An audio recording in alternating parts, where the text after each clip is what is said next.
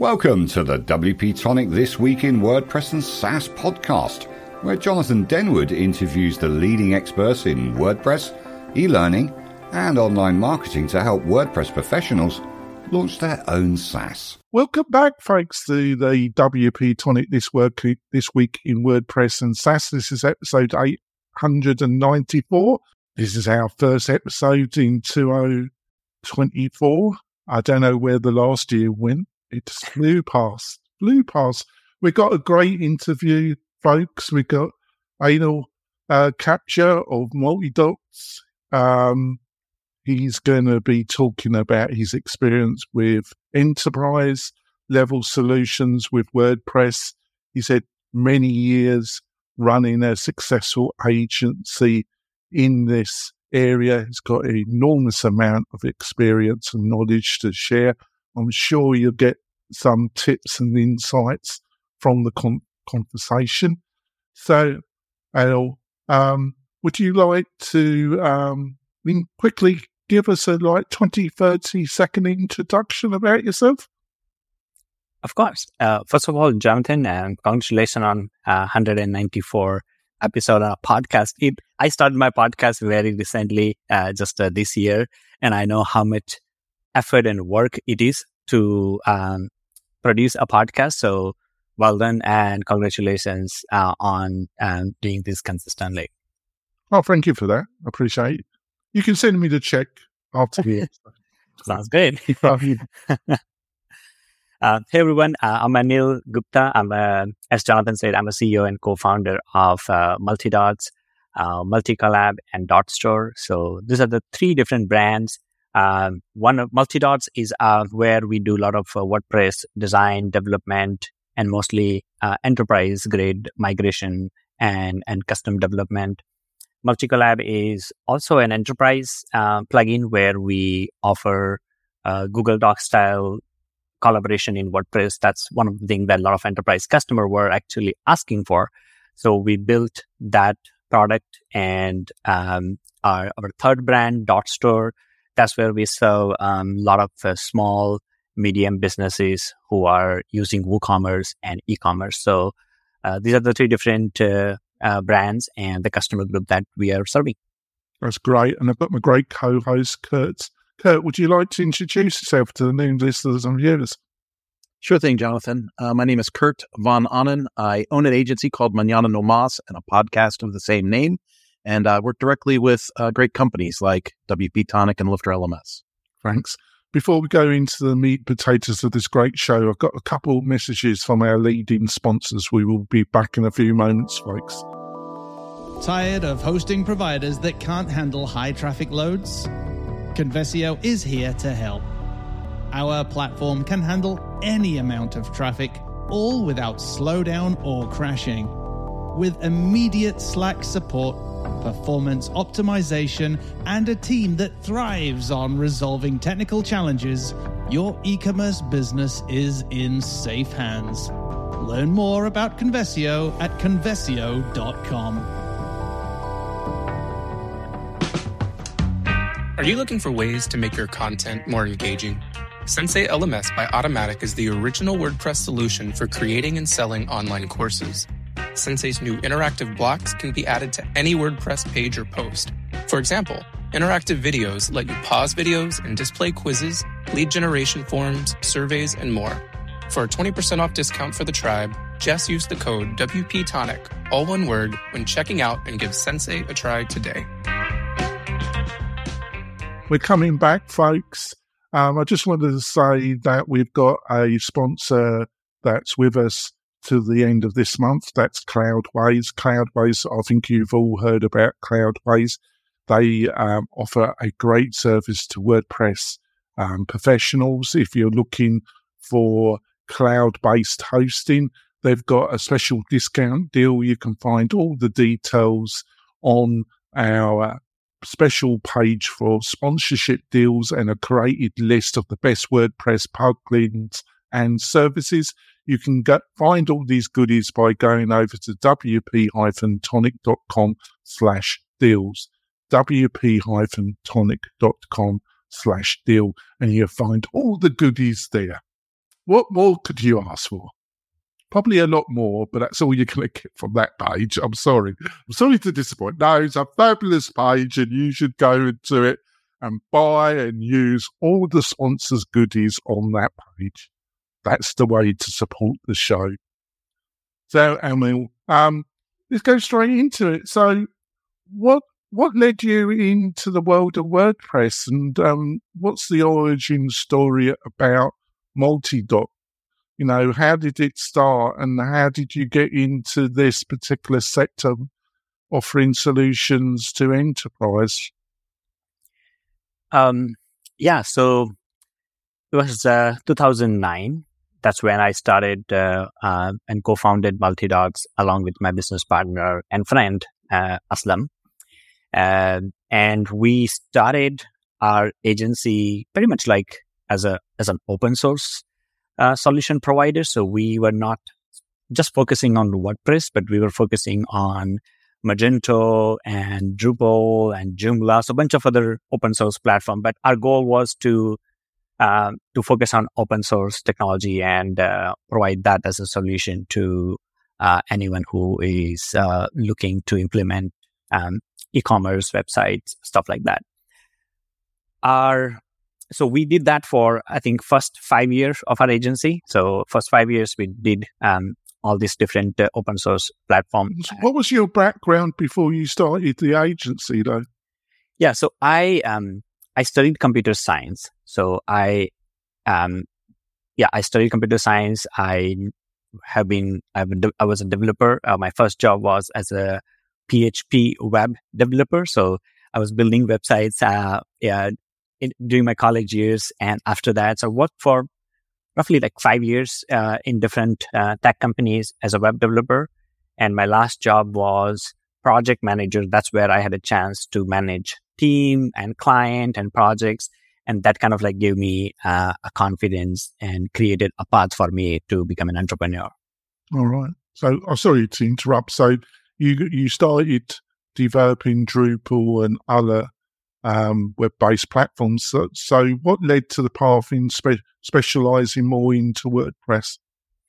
Yeah, so um, first five years in our business, we worked in all these different platforms, and one thing I it was very hard to catch up with all the updates that's going on in Magento, in Joomla, and Drupal and WordPress. So it was very hard to kind of like uh, stay up to date as a as a developer or as an as a solution provider. And we noticed that. So I think there was one time where I was like doing a math and I was like, I looked into our customer base and I think 60, 70% were on WordPress. So the, the Magento, Joomla, Drupal, they were all like less than 30%. And that's when I think my business partner and I, we made a decision that it, it's very stressful to kind of like continue to focus on four different platform and also continue to to invest time and energy. Uh, so yeah, so that, that's when we made a decision to just focus on one platform. And WordPress uh, at that time was very popular, fastest growing um, open source content management CMS uh, platform. It is still fastest growing. Uh, so yeah, so that was like our motivation to focus on WordPress. And um, one one of your question was how we end up focusing on more this enterprise sector or mm-hmm. enterprise mm-hmm. space in the WordPress. So yeah, so that that that's also very interesting um, observation where I think it was around our 10 year um, of my com- my agency's anniversary. So 10 years in, you know, so we were like focusing on the WordPress. And one thing I noticed that um, the WordPress software, so overall WordPress software that um, a high school blogger or small business uses is the same piece of software that enterprise also uses. Okay. So in a, in a sense, it wasn't changing that much. The found 80, 90% of the foundation is the same. It's just like there are a couple of things that you need to handle differently when it comes to the enterprise and all. So that was kind of like a big, because earlier it was like, oh, you know, that uh, we're not sure if the enterprise is right for the enterprise. But then I, when I started to going to different WordCamps and being more involved in the WordPress community, I learned that WordPress is being used by some of the big enterprises. And that kind of like created a spark that, oh, you know, we should actually um, focus on this another space where uh, the, the WordPress for the enterprises. Um, so there was one big, big, big motivation there for us. And uh, yeah, another thing I think was the confidence. Um, because when you work with uh, small, medium businesses for a while, um, it, you also have, I mean, we also, we had some uh, doubts that whether, you know, we are ready to serve the enterprise customers, the challenges and the demands for the enterprise customer.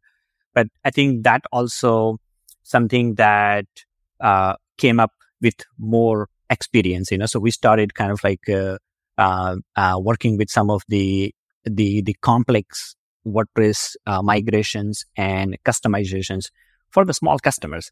So that was also a big, big actually in learning that um, before we started working with big clients, we were already working on a complex WordPress projects for small clients. So there is like a difference, like, you know, so there are two different things. One is big client and second is a complex WordPress project, right? So, so, so for the big clients, it's the same level of complexity or maybe even like in it, there are a couple of things that changes. So that was another big confidence for us that like we already have experience and knowledge on working on complex WordPress migrations and yeah. customization. So yeah, that should be not be a problem. I think I'm only because um, obviously I've done a few large. Um, it's mostly in the medium size, the smaller medium size that WP Tonic has been active in. But um, I have done some larger projects for larger companies. I have a couple large clients. Um, I think one of the main areas that um, I just want to see your own insight about this. I think one of the bigger differences when you when you get larger companies is is integrations. They um, you touched about your own plugin that works with Google Docs, your own solution they a lot of companies have got legacy systems or they've got they require integration into accountancy, um, external CRMs, CRMs that are dominant in a particular industry sector, but not generally that well known, that type of thing. Am I, would you agree? And at, I think that's a learning pro- process for our agency that's moving up is that they're going to be dealing with a lot more um, integrations with other systems. What, what's your own feelings about this? Um, I agree with you. The integration is is one of the things that um, is important. On I will add a couple more. You know, so when we started to focusing on enterprise, what I observed that as I mentioned, like this, the WordPress software is the same, but there are a couple of things that changes when we work with the enterprise customer. The first one is structure. So sometimes they don't want a plain simple WordPress, right? They will need headless or sometimes they will have the publishing will be happening something where and they will just be using WordPress to uh, to display, you know, so they write content somewhere else and uh, it got published on WordPress website. So structure, compliance, is something that's also important. Speed to publish. So how fast their publishing or content creation team can write and publish the content. So that becomes very important for the enterprises performance, um, both performance of the, the WordPress as a, as a backend and front end, the security, uh, integration that you mentioned, and the last one I would say support. So those are the seven uh, things that we identified that, oh, these are the seven things which are very important and also a little bit different how we address a small website versus an enterprise website. These seven things, something that will will will pay attention to. That's great. Over to you, Kurt. Yeah, you know, I'm listening like with big wide open ears, right? Because you know, as an agency, you're like, well, what are some of the secrets? What are some of the things to look for? Um, in my personal experience, I've noticed there's you know almost like a prejudiced um, opinion of WordPress at at the C level, you know, executive level, right? Where they're like, oh no, I heard WordPress has security issues, or no, we don't want to be on WordPress. We need a, you know, a bespoke, you know, custom website or something like that. And in some cases, I've actually gone. I when I first interviewed with Jonathan years ago, he was like, "How did you get WordPress into Suzuki?" And I'm like, "I just did it and asked for forgiveness instead of asking for permission." and then once they realized it, they were like, "Well, it works." Um, how that's that was years ago. How how do you think WordPress is kind of like viewed or seen by the executive world now in in today's market? Do you think it's it's better accepted, or do you think it still has that weird like you got to sell them on it first before you can do it? Um, that's that's a very good question. In fact, we also have observed this change that three or four years ago, we were getting a lot of uh, security questions and concern from the the technical buyers uh, and enterprises. In last last I think, especially in 2023, I have we haven't got that many questions related to security. So there must the the I'm sure the perception is changing, and uh, some of the big case studies like NASA, uh, White House, I think that kind of also adding that confidence where when they hear that um, there are a lot of big WordPress, uh, big banner brands and uh, White House and NASA and this kind of like government institutes are also using WordPress and trusting on the WordPress. So that I, I think they filter out that doubt and confidence uh, in WordPress for especially in, in the security space. But I would also say that um, I think a general level of interest and, and curiosity around security performance is always there. You know, for for the technical buyers, right? Like it doesn't matter if it's WordPress, any, especially like all the security, uh, cyber cyber cyber cyber hacks, and and all those things are happening around the world. Uh, I would say like yeah, any any technology buyer is a little bit cautious about um, whether the platform or tool or software they are using is secure or not. But specific to the WordPress, um, I see that level of you know the the the um, the the caution, but it's not like a big um, big turn off for them that oh WordPress is not secure, so we should not even think about WordPress. Yeah, and and then I guess the follow up to that would be, you know, um, when you talk to an enterprise customer about adapting them to a WordPress environment, you know, Jonathan had already asked about a couple of obstacles, but like, what are some major problems, or the other side, what are some major opportunities to converting an enterprise, you know, organization into a WordPress environment? Yeah, um, this is my interesting question. Uh, my interesting question because I always try to uh, pay attention to this particular part where, like, what are the things that they really like about the WordPress enterprise uh, customers, and what are the things that they are not yet happy about. Um, so, in terms of the the problems, I would say WordPress when we designed uh, it, or when launched 2004, you know, it was designed for uh, small and medium businesses and bloggers, right? So it's very simple, which is, I think, a strength of WordPress that is very simple and easy to to publish uh, in WordPress. But in enterprise and when it's a large business, uh, workflow is something that we see a lot where we have to go and find, de- design a custom workflow and create use plugins or customization. So workflow is something that I think it's not yet there how enterprises need. So that's kind of like I would say um, a problem and opportunity both for us as an agency where we help them a lot. Second thing comes to my mind is collaboration, and that is where we also built Multicollab. You know, where right now in WordPress there is no any way where you can multiple people can collaboratively create a content and publish. Now collaboration has been like we are very poised by the collaborations, you know, using in all the different apps like Canva or Notion or WordPress, uh, uh, uh, uh, Wix and Google Doc and Microsoft, like pretty much all any big content creation platform that we see, it has a collaboration tools uh, inbuilt, right? So with that, that's something that also coming up as a big ask now and big turnoff for the WordPress. Some of the customers, because the collaboration is not there, they were looking uh, and shopping for the other platforms, and that is that's why there's one reason why we built Multicollab. So I think those are the two comes to my mind that collaboration and workflow. Awesome, awesome. Thanks for the insight, Jonathan. Over to you. Yeah, I've got a couple of comments about what you said.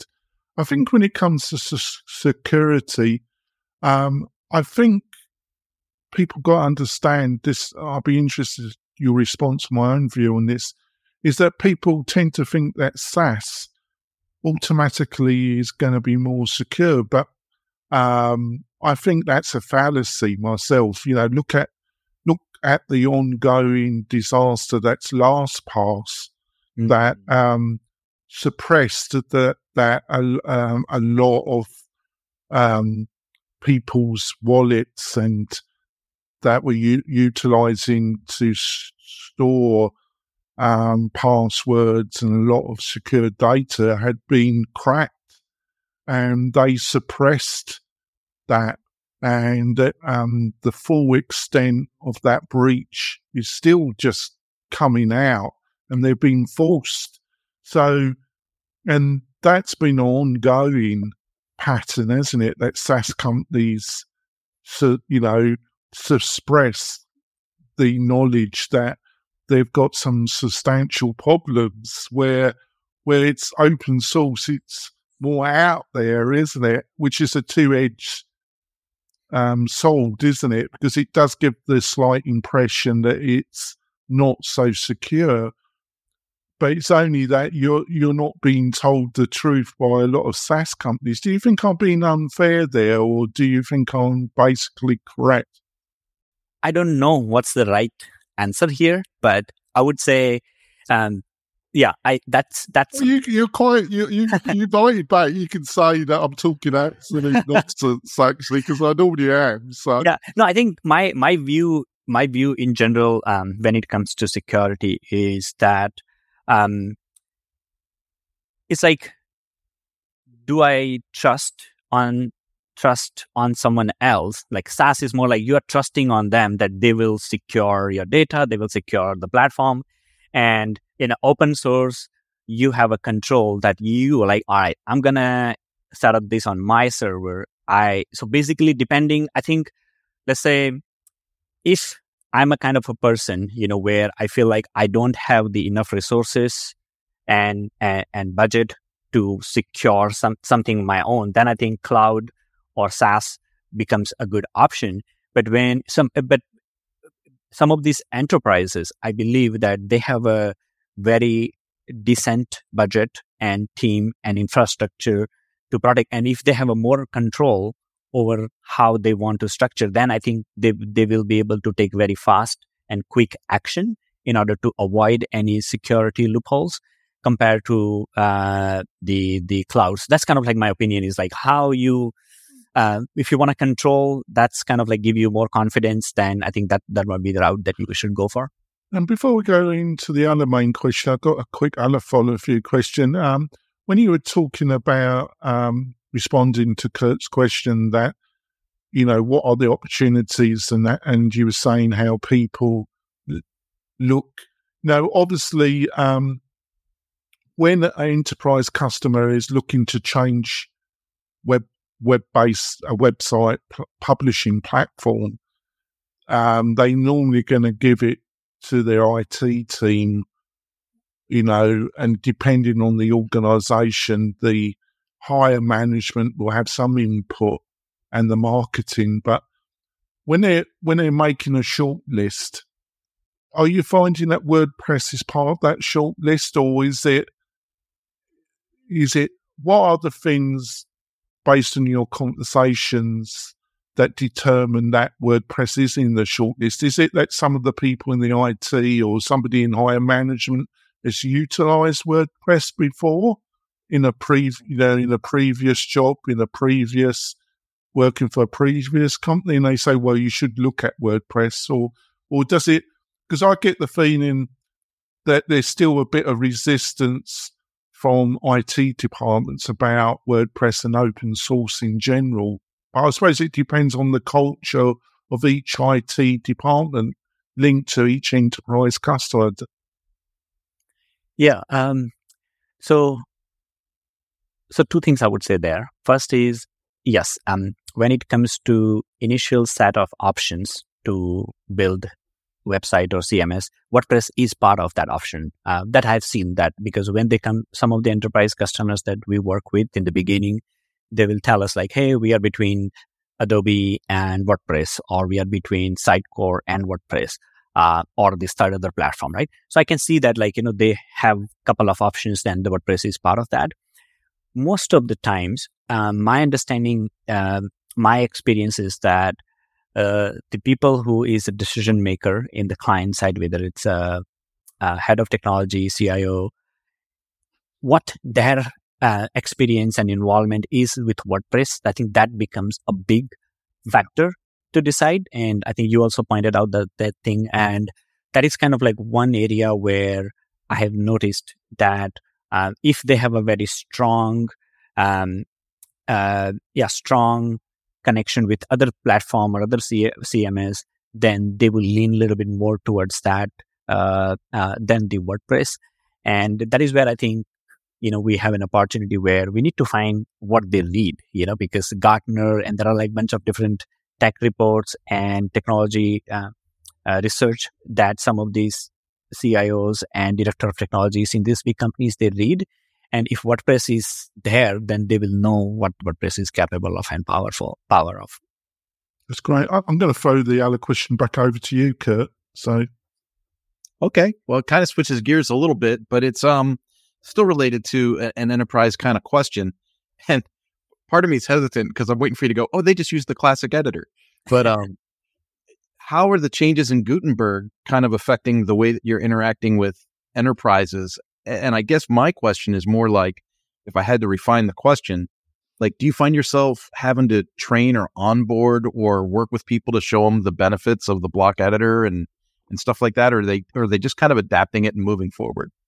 Um, so one, like most of the customers that we work with, we help them to move from other platform to WordPress. So majority of our customers are like that. So WordPress might be their first first hand experience, right? So at the time, they, it's, we don't get, I mean, we tell them like, hey, um, in order to publish the content, we have a Gutenberg, we have a classic editor, and we have a bunch of other page builders. And, but most of the times, um, yeah, we, we, we recommend them and we explain them, um, the, the trade-offs of each, uh, different, uh, page builders. We don't get that much. We haven't got any hard resistance on Gutenberg. I think because they are, it's first time they are interacting with the WordPress, um, mm-hmm. you know, because they they have been using some other platform. In some cases where someone has already a WordPress website and we help them maybe redesigning, revamping, or brand new web, WordPress website, you know. So in that case, yeah, we had, uh, but it's not that big. But we t- we try to explain them and educate them what uh, Gutenberg editor is and what kind of like it is capable of. Nice, nice. Yeah, because I one of the things I noticed about Gutenberg from a publishing perspective was when you're for the first time in like forever, I feel like in WordPress, I can go to full screen, you know, editing and I can write like a writer writes. Like I can really see it. Whereas if I'm in another page builder, I don't have that little text block on the left column, you know, I, I mean, I have a real page that I can really write in. And that's something that I think from a publishing perspective or from a you know from a corporate content perspective i think would be a really good benefit for them especially if they're new to the platform because it's going to it mm-hmm. works and behaves differently than the other from a from a space perspective it operates differently than most other platforms it's it's really nice the way that works yeah and i i my personal observation in that space is uh, what you mentioned about um, i think it's true like when we think about gutenberg we have to think gutenberg or or page block editor, right? What we need to think about is um, there is this um, builder community. So we as a developer agency, consultant, and some of the also um, uh, team members in our clients team, you know, who are also more hands-on and pro uh, with the WordPress. So that's like that one one group of people who are also interacting with this block editor in regards to creating workflows, creating custom blocks and stuff like that. And then there is an another group who doesn't care, you know, about all that. They just want to go and publish, write content and publish content every day, every week, and they want to do it faster, better, and and quicker, right? So for them, uh, how the interface, like how the the editor they are using the editor and how editor giving them you know the, the tools to publish and create content that matters a lot, and that's something that we I I pay a lot of attention to when I'm interacting with someone in my client's team. I'll try to see whether they are like more pro and they want to see how it's easy to uh, create custom templates, blocks, and all that, or they are just looking for like, hey, I don't care about the template, I don't care about the custom blocks. What I need is like, this is how I've been writing content for last 15 years. Can you make it same or easier? And that's where I pay attention to, and that's where I think block editor uh, gives us that option where we can kind of like design it in a way that it fits the people's need. Yeah, that's great. Jonathan? Yeah, pardon? Is it time for the break? I just got a quick follow through question about that. Um, my own position on this is that um, at WP Tonic, we were offering Elementor, but now we're offering also Kadence. Um, but we we recommend Kadence because um, what's your own position about this full site editing? Because um, I just feel I just felt that Kadence and Ben, who's the chief the chief um, technical developer of the Kadence WP, he's a fabulous developer and his team, and he's got great insight. Um, but when it comes to full site editing, um, I just felt that that was the wrong thing at the wrong moment. It needed a period of cons, cons, consult, um, of building and consolidation rather than where um, if you want to go the full site, it's almost like jumping on the train and they're still building the track at the same time. Um, and you're just hoping you don't really know where the track's going. Um, um, I'm just more, but I think you can see all the power of Gutenberg with blocks and, um, so Kadence was the middle ground for us, and I'm very happy. So I just think this whole process and all these page builders and that there just seems to be um, a instead of which I felt was needed a little bit of, was hoping from Gutenberg was unification that the opposite is that it's fragmented even a bit more. That's always been part of WordPress, which is probably part of a open source platform. You know, the power WordPress is all these options, but it's because of Gutenberg, it seems to have even gone a bit further. What, was your own response? Do you agree with whatever, or do you think I'm incorrect in what I've just outlined? Um, so yeah, I think um, in a, in a in large platform like WordPress, you know, where a it's open source and b it's also being um, built and contributed by a large community of developers around the world. Um, I I think um, my personal observation is that like when I I work with very, for example, whatever the forty two or forty five or forty eight percentage of the WordPress uh, market share market is, you know, who are using WordPress we work with let's say 50 52 customers um, you know and in last 14 years probably i worked with 200 uh, different customers and probably build maybe 500 different wordpress websites. So that's kind of like the data set that i have. When i look into that i see that everyone has a very different way they different thing that they pay attention to. Like you know something that's very important to to one group is not that much important for another one. So full site editing, um, and a bunch of other things. Even like we are talking about the language. I think uh, uh, you know multilingual. I think is is going to be phase four. Collaboration is phase three. So there are like two different like you know group. Like once someone wants uh, multilingual first, and then collaboration later.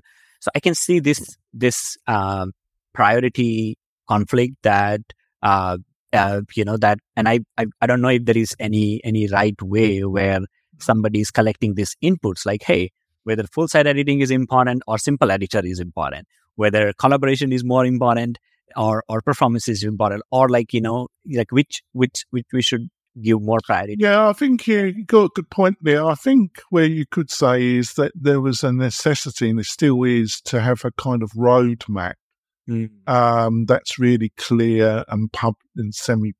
Obviously, a roadmap has to still have the ability to adapt. Yeah. But there, there, there seem to be fundamental changes that weren't communicated or just seem to happen out of the blue. They probably, but that probably isn't the case. But it just came across that way. Yeah. So But also, I would add one thing that like full site editing, none of our customer has been asking for it, and none of customer, and not uh, like because that's what I'm saying. Like we work with a very small subset of the users of the WordPress, so that's not the hundred percent of the, opinion. But if I just like even t- even since full site editing is launched, none of our customer has like, oh yeah, I was dying to, I was waiting for that feature or that option to be enabled. What they are, uh, so that's I think something that um, is very also important to see that who are we we serving. You know, maybe full site editing will be attractive for small medium like bloggers or you know some of those uh, do DIY website builders. Uh, but yeah, we, that's something we need to see. Who are we building WordPress for?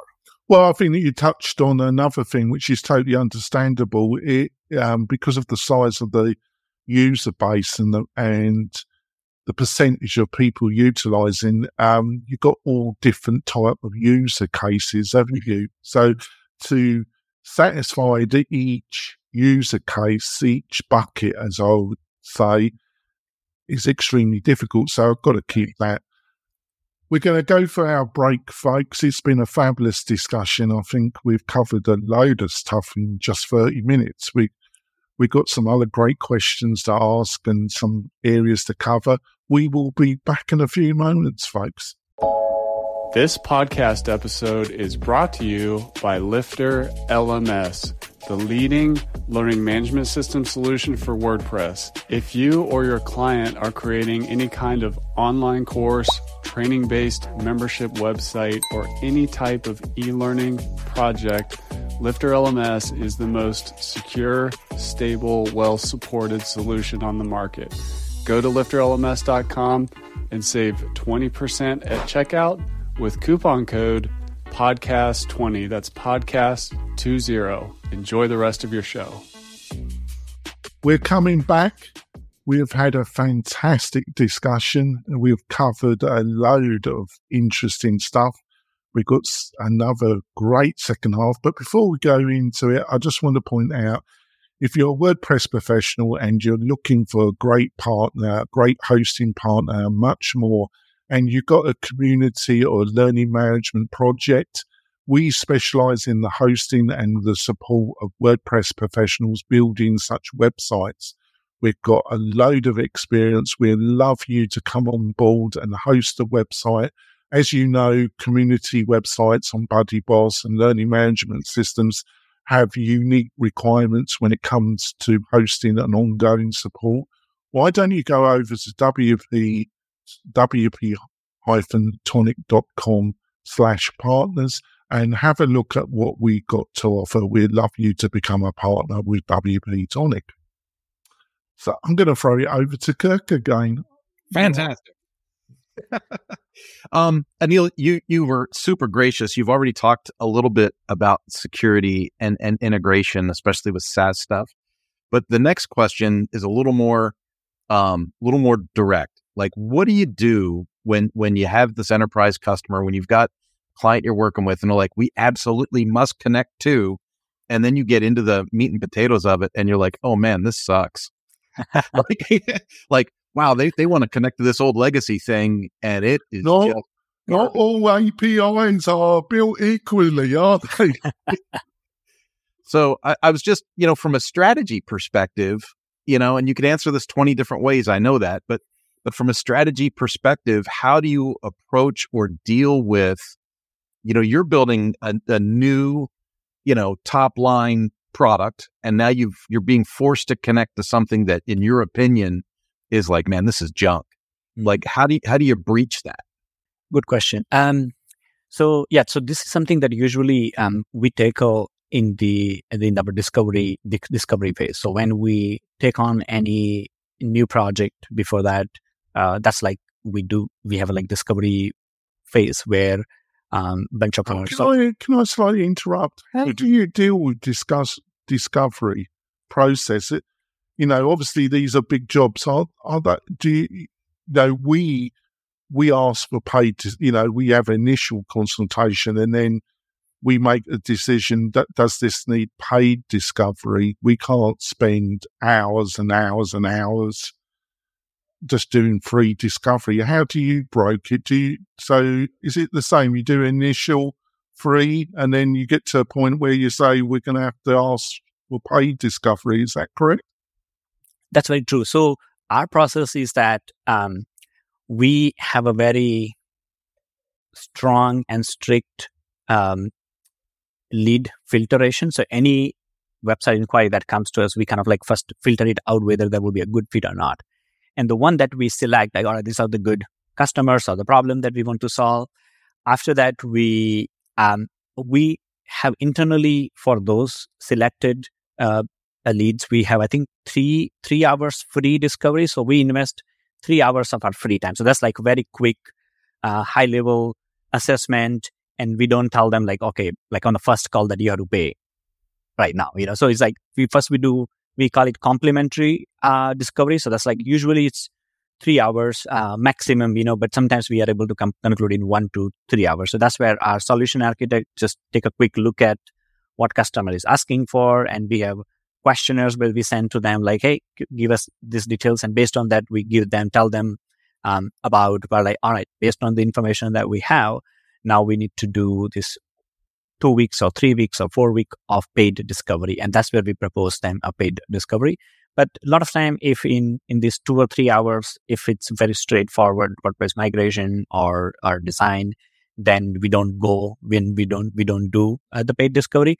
But I would say 95, 98% of the time, it, yeah, we, it goes through a paid discovery. Right, well, sorry to interrupt.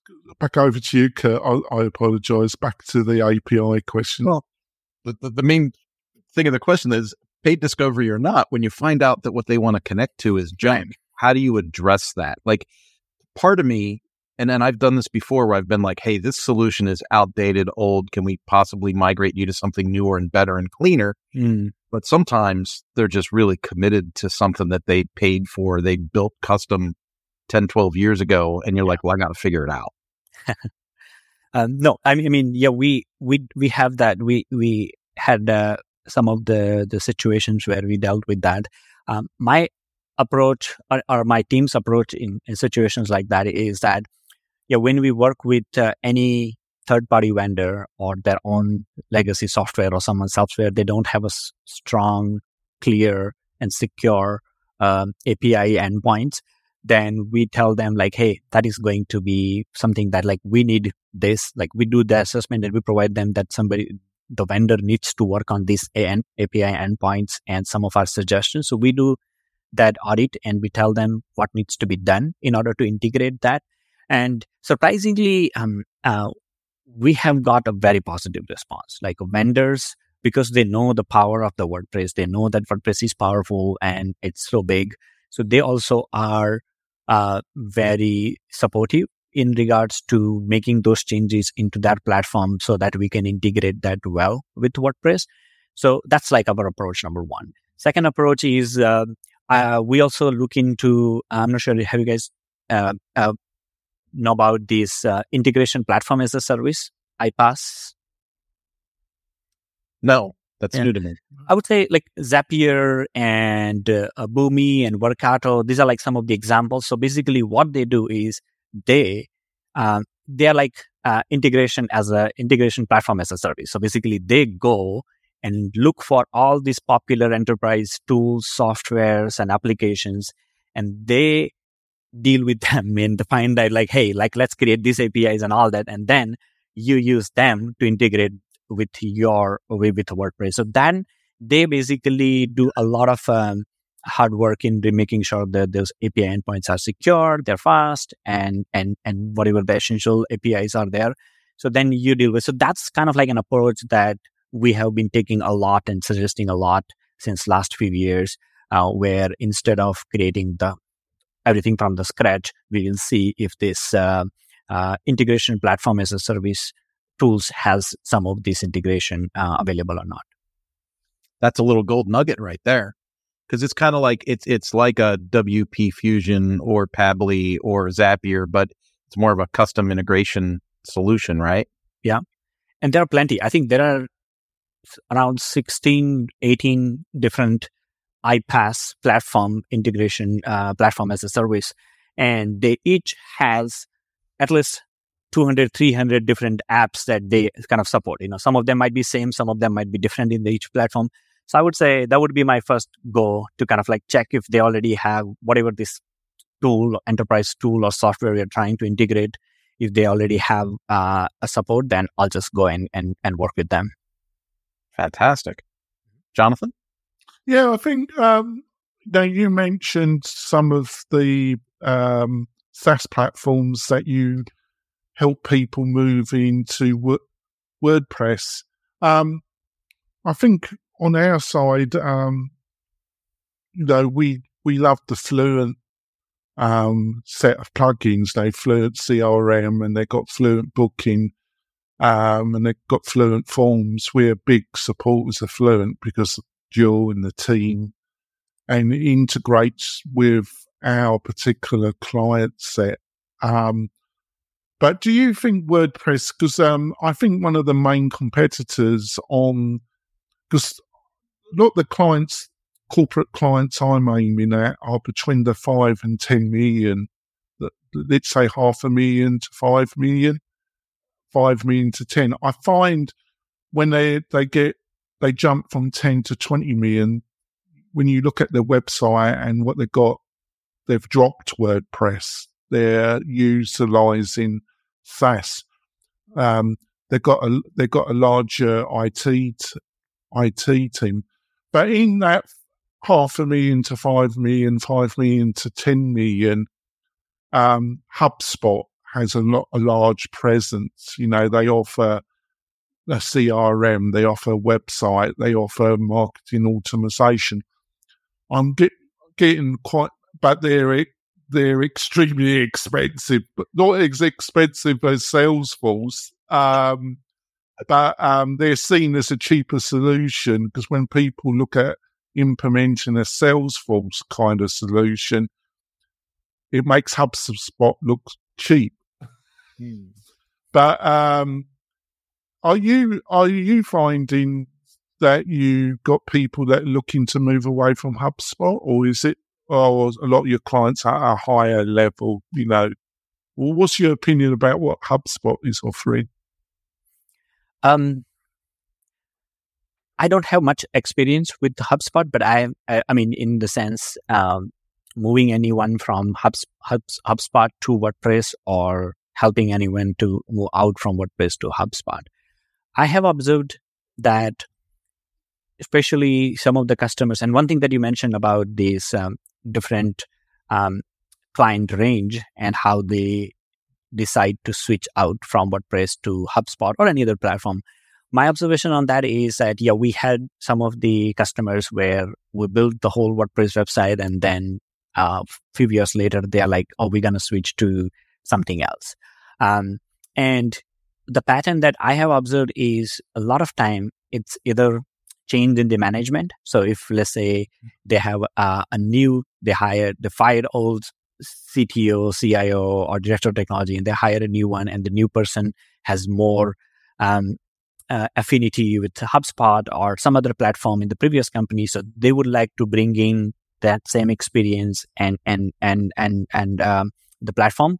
So second, so that's a one, like you know, the change in the management. Second is uh, merger and acquisition. So that is something that we deal a lot with. Like whenever one of our big client get acquired, you know, then whole thing, like the whole strategy around the platform and everything changes. So it's nothing wrong with the WordPress. It's nothing like, you know, the right with the HubSpot. It's just something that like, because the, the yeah. new company. I'm facing it myself. I'm going to lose one of my major clients mm. in the end of June.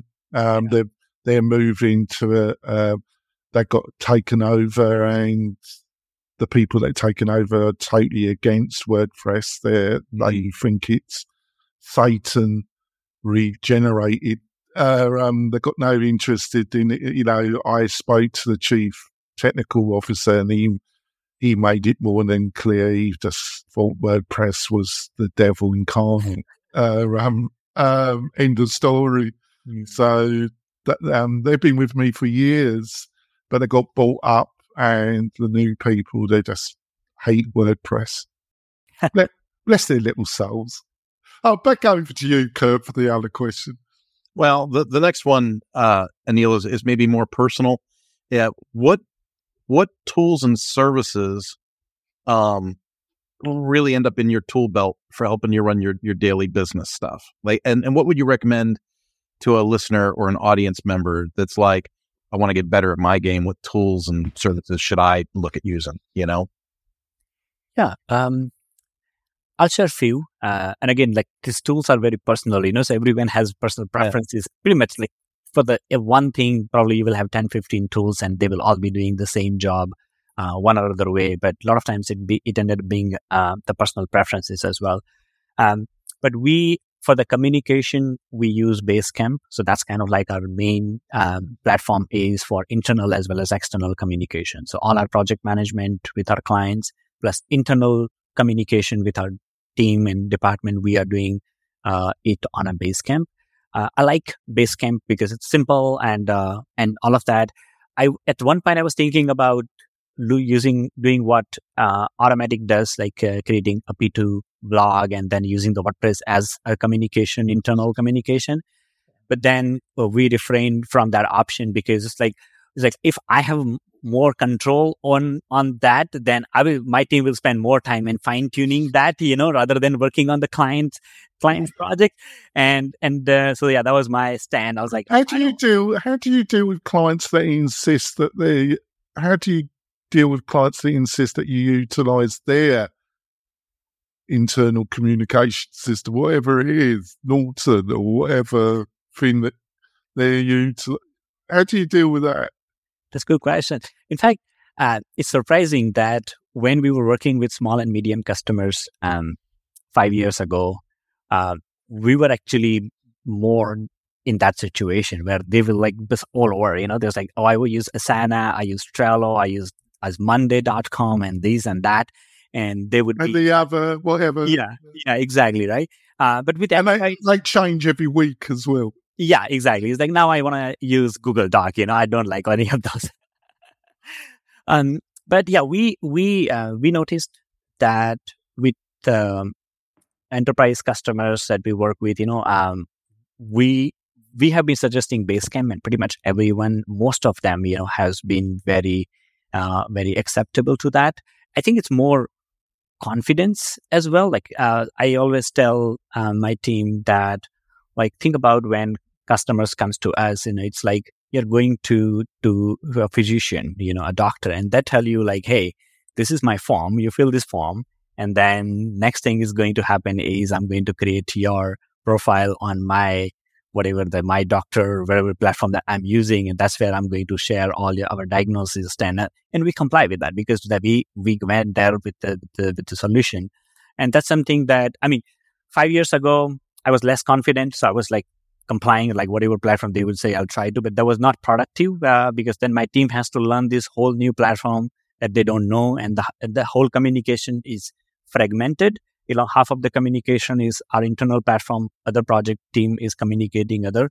So we are now taking a very uh, strong stand on that and telling them like we will use the Basecamp uh, for the communication and and that, um, would you say it's a bad sign if they insist on it? Because fundamentally if you lose if, if they start telling you what tools you're going to have to utilize and that yeah. it's normally a red flag that this ain't going to go too well. Would you agree with it I agree 100%. Yeah. So that's something that I always tell them like, hey, you know, you you came to us and you want us and like and I tell them like, hey, we have more experience in WordPress and website design and development.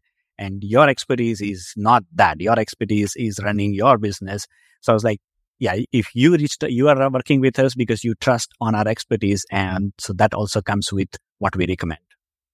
I'm sorry, I interrupted again. I've been terrible, Kurt. He's been constructive. Uh, what other tools do you utilize rather than, than Basecamp? Anything else? Uh, what's your position about Slack, and how do you how do you um, do you utilize it, and how do you integrate it with Basecamp? Is there any internal, you know, what should go on Basecamp and what should be utilized on Slack? Because it, you know, I've got a hate love affair with Slack. I despise yeah. it in some ways, and I love it in other ways. Hmm. Um, my stand is that um, Slack is only for um, emergencies you know that otherwise i we pretty much like use basecamp for all sort of communication and that's something that we let's say like birthday announcements and like sending some cute pictures or something like that like internal communication where it's more like fun and entertaining or if it's urgent like are, are you saying the stuff that you don't want the client to accidentally because you never want to mix a black it's all, we um, use Slack for internal discussions, but sometimes we have clients on it because we use FreeCamp, um, but we never. I used to set up two um, FreeCamp projects, one for the client and one for the intern. But there were a couple of times where people got confused and put stuff on the wrong the uh, which you don't want the clients to see. So I just keep the clients that do utilize FreeCamp we always make a new um, the discussion about it goes on Slack and we keep it totally separate. Hmm. Um, so there's no embarrassments. Is that what you're talking about? Embarrassments? Uh, I would say like we actually don't. You don't say anything nasty about your clients, yeah, do you? Client, client, yeah, we don't even uh, we don't create client Slack account. I don't think so. Yeah, no, it's Basecamp you know because that's it's one platform where they will be updated about the communications and all that um, but yeah like we we share our calendly and zoom link so they can schedule meeting if they have something urgent to talk um, they have our phone numbers but i don't think so that uh, we have any client I, that i can remember who is actually on slack on our company slack before we um, before we go on to the next question, I just wonder have you ever had to sack a, cl- a customer, and what what was what was the decision? Why did you think? What process um, did you go through to make the decision, and how did you handle um, the you know parting ways with um because you know it doesn't happen very often but I have had to say goodbye to about two to three clients, but that's over 15 years. Uh, um, so I don't think I've done too bad, but, um, but there are scenarios where you're going to have to say goodbye to them. Got any, got any thoughts about how you've done that and how you made that decision? Yeah, we, um, yeah, we, we have done that. Um, to in the past, and especially when we were moving from the small medium to enterprise, we had to say no to a lot of our small customers at that time. Um, yeah, I think we we my my approach was um, at that time when during the migration process, we were very honest with them, like, hey, you know, we have been working with uh, uh, with you and our hourly rate, and all of that was this, but now we are working, we are focusing on that. Our, our engineering team, everything in last five years, six years, you know, they all got better and things like that. And so we tell them about the fact that our new hourly rate is going to be this, you know, and I don't want to enforce that you need to work and that's like a big jump or whatever. So usually like if it's, it's, it's, it's migration from small to large customer. I tell them the fact that this is what we want to work. And some of the times there, it's not just a WordPress website, but they have like a bunch of other integrate, bunch of other custom development and also we also tell them like this is not kind of like project that we we are a good fit you know uh, a frankenstein correct yeah we are not like we will not be motivated to do that but some of the clients um in for other reasons let's say not just the price but let's say they have not been uh, a good client they're not been, been communication and and following the the some of our suggestions and the process yeah we we we kind of like approach that with the same candor. Like we tell them like, hey, this is what we are struggling with, and uh, I don't think so. This is working out. It's very hard. Breakup is very hard. Oh, it's, Yeah. it's communication and expectation, isn't it? Yeah. Yeah. I did have once one CEO who was uh, I found out about halfway through that she was a raging alcoholic, and she was sending me abusive text messages at like Oh. twelve o'clock at night. Or uh, I had a meeting, had a physical, flew in to see her and her C- uh, chief financial officer, who was a very nice guy, and it was it was twelve o'clock uh, meeting, and she was drunk at the meeting. Wow. she started abusing me at the meeting, but the chief financial officer had to jump in. Uh, uh, that one is always burnt into my memory. Um, uh, back over to you, Kurt, for the final question. Uh, don't worry, I don't think I'm going to share any of those stories, Anil.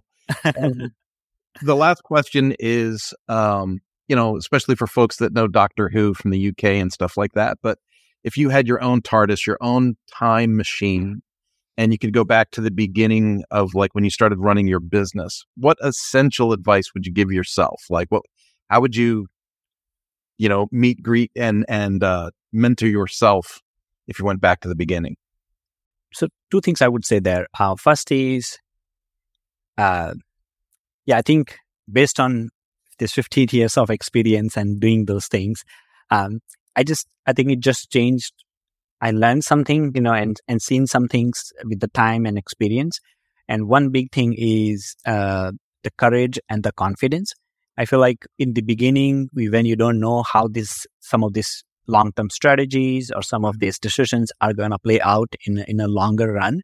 So we end up, I mean, I ended up making a lot of uh, short-term fear-based decisions. Uh, I was, I was, I didn't do few things that I should have done, uh, and things like, like, you know, firing the wrong people, hiring the right people. So I like didn't have that courage and confidence because I didn't have the experience of dealing with the situation. Now, knowing those things, dealing with those things like hundreds of different times, like it's still the same situation. It's just like my perception and confidence has changed. So that is one thing that I would say tell myself to be more courageous and confident in, in decision making. Um, second thing is, yeah, I think I would uh, also pay more attention to efficiency than innovation. Uh, which means like we're in agency business, you know, we are not building a rocket, you know. So that was, I think, when I started my agency, there was one thing that have been was going on my mind to kind of like, oh, you know, that we have to be innovative, we have to do like, you know, this all uh, different kind of things, and uh, that actually ended up becoming more like a shiny object for me, and like you know, more like a distraction to me. It didn't actually contributed that much uh, result into the business growth, but ended up adding a lot of stress. But then when I think about now, I was like, actually, the the whole agency business is an efficiency business. It's not an innovation business. Like if whoever is into to WordPress, like we use the same platform, same set of tools, uh, pretty much the process and infrastructure. There is not much innovation that we need to uh, to to pay attention to. What we need to do is find way to make this business efficient. Like internally, what are the things that you can do to kind of like, you know, increase the output, increase the quality, increase the, the, the speed and, and things like that. And that is more on, on efficiency. And the efficiency is basics. Efficiency works on the basic level. Does, I, don't think so. There is much innovation that effi- efficiency can do. And that is something that I, we was a big learning for me. So now I try to refrain, uh, to model the framework that we have internally with our leadership team. I tell them like scale what has worked. So 80% scale, 20%, less than 20% innovation. So if they come up with like new shiny idea about like, oh, we should do AI or we should do that. I was like, all right, you only 20% time, you know, 80%, let's just do the same thing that we have been doing because that's what is, is clients like for each client you know it's the same wordpress website same design same development and a lot of different uh, things that we just need to do it more efficiently rather than keep innovating uh, focus, uh, worrying about too much worrying about innovations Awesome. Yeah, I think that's very insightful there because I know there's overlap, but I think that can be a big difference between a, a freelancer's attitude to some extent, where looking for the latest technology, the latest plugin, the latest. Um, you get a lot of that in WordPress, you know, the latest hosting provider, the latest plugin, and they all jump ship. Where your agency you know, you're much more, we need, yeah, we look at it, but we're about efficiency because this is a, you know, th- that's the kind of difference in mindset between a, a competent freelancer and an agency owner. I think that was very insightful. Thank you for that. Um, I think it's been a fab discussion. Um, what's the best way to find out more about you and your company? Yeah, so um, my company multidot um, is on multidots.com our other products their website is multicollab.com uh, for multicollab and dotstore.com so they are all three very easy to find but i also have uh, my newsletter uh, that's on uh, anilg.substack.com that's where i write a lot of about personal growth personal development entrepreneurs anything that i'm experimenting with any of my learnings i like it's like my public journal that's how I like to say it. Like anything that I learned, I experimented, I tried to take a lot of notes. I'm very good at taking notes, and then I publish those. My, my oh, I'm not. I'm not at all. That's uh, um, so. Kurt, what's the best way for people to find out more about you and what you're up to? Well, for business stuff or to be a potential guest on our podcast at Manana No Mas, it would be manananomas.com. And then if it's a personal connection, you just want to reach out, uh, it would be LinkedIn. I'm on LinkedIn almost every day, and I'm the only Kurt Von on LinkedIn. So when you find me, you know you got the right guy. yes, Kurt's got a course that you need to sign up about outreach through LinkedIn. It's a fab course. Um, so uh, hit him up for that. It's very inexpensive. Oh, um, right. Uh, Kurt, would you mind sharing that no, not at all. Not at all. I'll hit you with that. It's on uh, kurtvonahnen.com. But uh, yeah, I'll send you a link directly, Anil. I got your email. Yeah, that would be great. I did a LinkedIn um, course last year, like learned a little bit about how to use LinkedIn for uh, audience growth. And I was surprised. Like I was like, oh, I did. I thought I like I know what how LinkedIn works, and there's like, no, I don't know how LinkedIn works. no, it's a it's a beast in itself. But Kurt's got a fab cut, and um, we'll make sure the links in the show notes, folks. I would highly recommend that you sign up for Kurt's course if you're looking to utilize LinkedIn in 2024. Um, we will be back next week. I I think we've had a fabulous discussion. I think we covered. I think your last reflection was fabulous. Actually, I think you were spot on your insight. Um, it's been a fabulous discussion. We've got some great interviews coming up in January. We will be back next week. We'll see you soon, folks. Bye. Hey, thanks for listening. We really do appreciate it. Why not visit the Mastermind Facebook group? And also to keep up with the latest news, click wp-tonic.com forward slash newsletter. We'll see you next time.